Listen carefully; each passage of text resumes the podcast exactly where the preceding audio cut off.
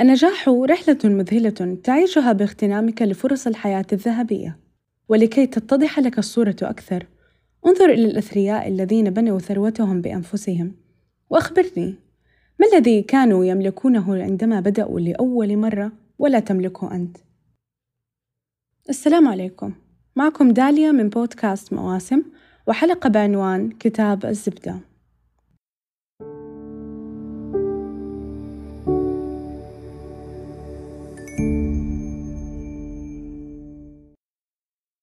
ليس على الحياة أن تكون رحلة صعبة.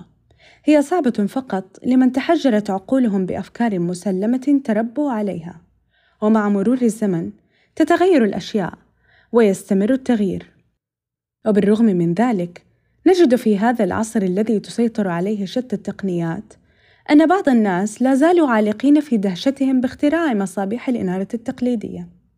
يختلق الناس الكثير من الحجج قبل مجرد التفكير في المحاولة وإذا استمر العالم على هذا النحو فلن يتطور هذا الجيل. معدلة المال الأثرياء يعيرون كل الاهتمام للتفاصيل الدقيقة. لماذا؟ لأن الاهتمام بالتفاصيل يؤدي إلى الكمال. فعليك التركيز على جميع المهام الصغيرة في وقت واحد والعمل على إنجاحها. ولا تضع حاجزا بين شغفك ووضعك المادي على الإطلاق. ولا تتخذ أي ذريعة. فبيدك التحكم بهذه الأعذار ومحوها متى ما توفرت لديك الرغبة الصادقة في ذلك. فمن لديه الرغبة يفوز بكل من السعادة والمال، وأن عصفورا في اليد خير من عشرة على الشجرة، وكذلك الأفكار. فإيمانك بفكرتك والعزيمة في رؤيتك ومشاركتها مع الآخرين هو ما سيدفعك إلى متابعتها. يتناول الكتاب في الفصل الأول: اتبع شغفك وحدد لك هدفًا. متى ما توفر لديك هدف واضح فستصل إليه سواء كانت عزيمتك عالية أو منخفضة لأنك تعلم ماذا تريد كما قال كارل شوز.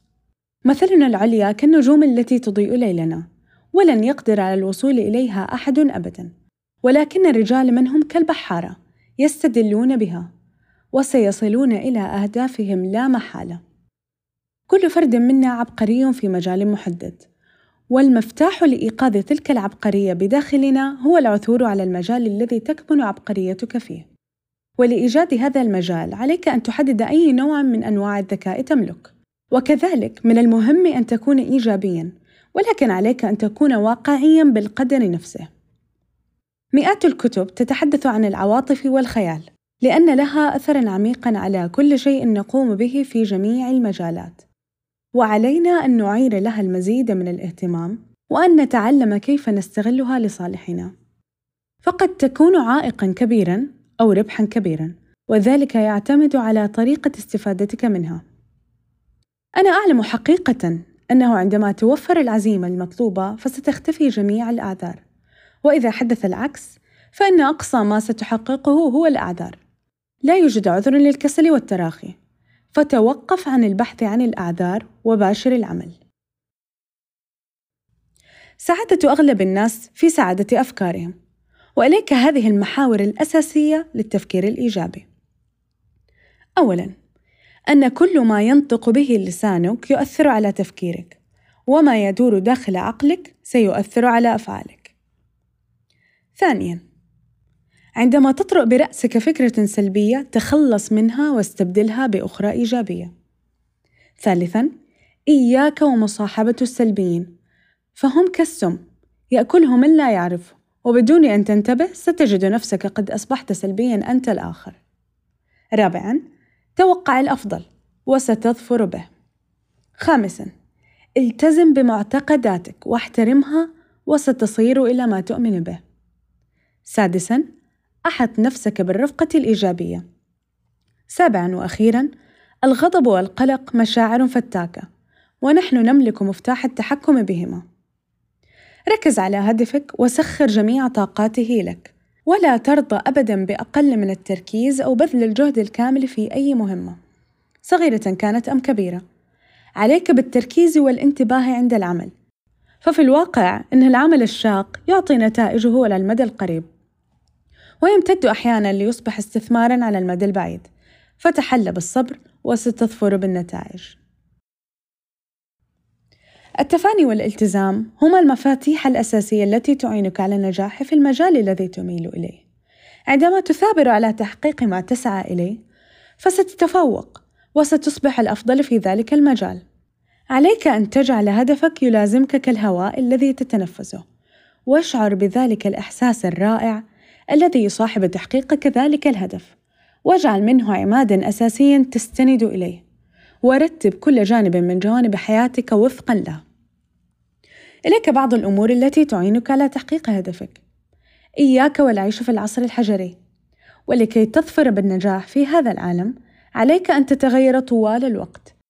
وإنه من المعروف أن الأمر الوحيد الثابت في هذا العالم هو أهمية التغيير. وسخر ذكائك العاطفي لمصلحتك. فالذكاء العاطفي هو القدرة على التحكم بالعواطف الفردية، والقدرة على القيام بالفعل بدلاً من ردة الفعل. وهو ما يحمينا من الشعور بالندم والأسف وكذلك التظاهر بالحماس فالحماس هو الوقود الذي يرفع سقف آمالك إلى النجوم الحماس هو تلك اللمعة في عينيك والنشاط في مشيتك وهو قبضة يدك الممسكة بزمام الأمور الحماس هو إرادة وطاقة تدفعك لتنفيذ أفكارك. الحماس هو قوة عظيمة تمنحنا القدرة على المضي قدما دون أدنى شك وميل. يجعلنا لا نستسلم حتى نحقق ما قدر لنا ودافع قوي لئلا ندع يوما يمر دون تحقيق شيء يدفعنا نحو الهدف. يرتبط الحماس بالشغف. من أوجه عدة لا يمكنك الشعور بأحدهما دون الآخر فاتبع حماسك وشغفك. وستحقق نجاحا بارزا. استعد ثم استعد ثم استعد للفرص وانتهزها والاستعداد لجميع الأمور المستقبلية. انظر إلى العالم بعينك وعقلك وليس بأحدهما دون الآخر. ولا تفكر خارج الحدود فحسب بل لا تجعل شيئا يحد من أفكارك. ووسع دائرتك الاجتماعية لأن بناء العلاقات هو السبيل الأمثل لتجد الفرص. العمل الجماعي هو الوقود الذي يسمح لعامة الناس بالوصول إلى نتائج استثنائية فجميعنا نحتاج للتشجيع وكلنا نحتاج للمساعدة ومن المهم جدا أن تحيط نفسك بأناس يوفرون لك هذه الضروريات ويكملون ما ينقصك. للشخصية دور كذلك في الوصول للهدف، وإليك بعض الصفات المهمة في الشخصية، وهي: اصغ لمحدثك باهتمام. عندما تكون طرفًا في أي محادثة، استمع إلى المتكلم كما لو كان الوحيد في هذا العالم الذي يتكلم. وتذكر أن كل كلمة يقولها هي مهمة، وأشعره بقيمته وأهميته وذلك بتجنب كثرة الانتقاد. أشعر من حولك أنهم أروع ناس في هذا العالم وسيغادرون مجلسك معتقدين أنك أيضا كذلك. واحترم من حولك وزد من مهابتك بلغة جسدك. وطريقتك في الوقوف أو الجلوس واحترام نفسك. وتثقف وتزود بمعلومات عامة. واحرص على أن يكون مظهرك ولبسك جذابا. وابتسم واضحك على ما يستحق الضحك. وتذكر أن الابتسامة الصادقة هي التي يبقى أثرها في النفس وقتا أطول. وسارع في الثناء على من حولك. وأخيرا الأسلوب المناسب عند النقد. لتوصيل النقد بأسلوب ساحر والانخراط في العلاقات الاجتماعية. واخرج من قوقعتك الاجتماعية. وتعرف على شخص واحد على الأقل كل يوم. واجعل ذلك هدفا لك. والجاذبية الشخصية مهمة. فوجهك مرآة تعكس ما بداخلك. يشرق بالأفكار الحسنة والعكس صحيح. إليك صفات يمتلكها الجذابون. لا يستمدون قوتهم إلا من أنفسهم. لا يقفون طويلا عند نجاحهم. لا يستغنى الآخرون عنهم. لا يوقفهم الفشل بل يحاولون مرة أخرى. لا يتصرفون وكأن العالم وجد ليناسبهم. وأدوات الجذب هي بذل ما بوسعك وتقديم أفضل ما عندك. واتخاذ القرار والمحافظة على طاقتك وامتلاك إصرار لا يتزعزع أبدا. الخطة غير المكتوبة لا تعد خطة على الإطلاق. كتابة الهدف مهمة فكيف تكتب هدفك؟ اكتب هدفك بطريقة إيجابية. اكتب هدفك بالتفصيل الممل. اكتب هدفك بصيغة الزمن الحاضر. ثم ترابط بين عقلك وقلمك. فسخر ذلك الرابط لصالحك. وتعلم كيف تستغله. فأنت تستطيع فعل ذلك. وتدوين أحلامك هو الخطوة الأولى لنيلها. فذلك يساعدك على تصور أهدافك وتحقيقها. هذا الكتاب من أفضل الكتب البسيطة والمليئة بالمعلومات التي تمهد لك طريق النجاح، وتعلمك طريقة كتابة أهدافك والكثير من المحفزات الإيجابية التي تساعدك على التفاؤل والنجاح.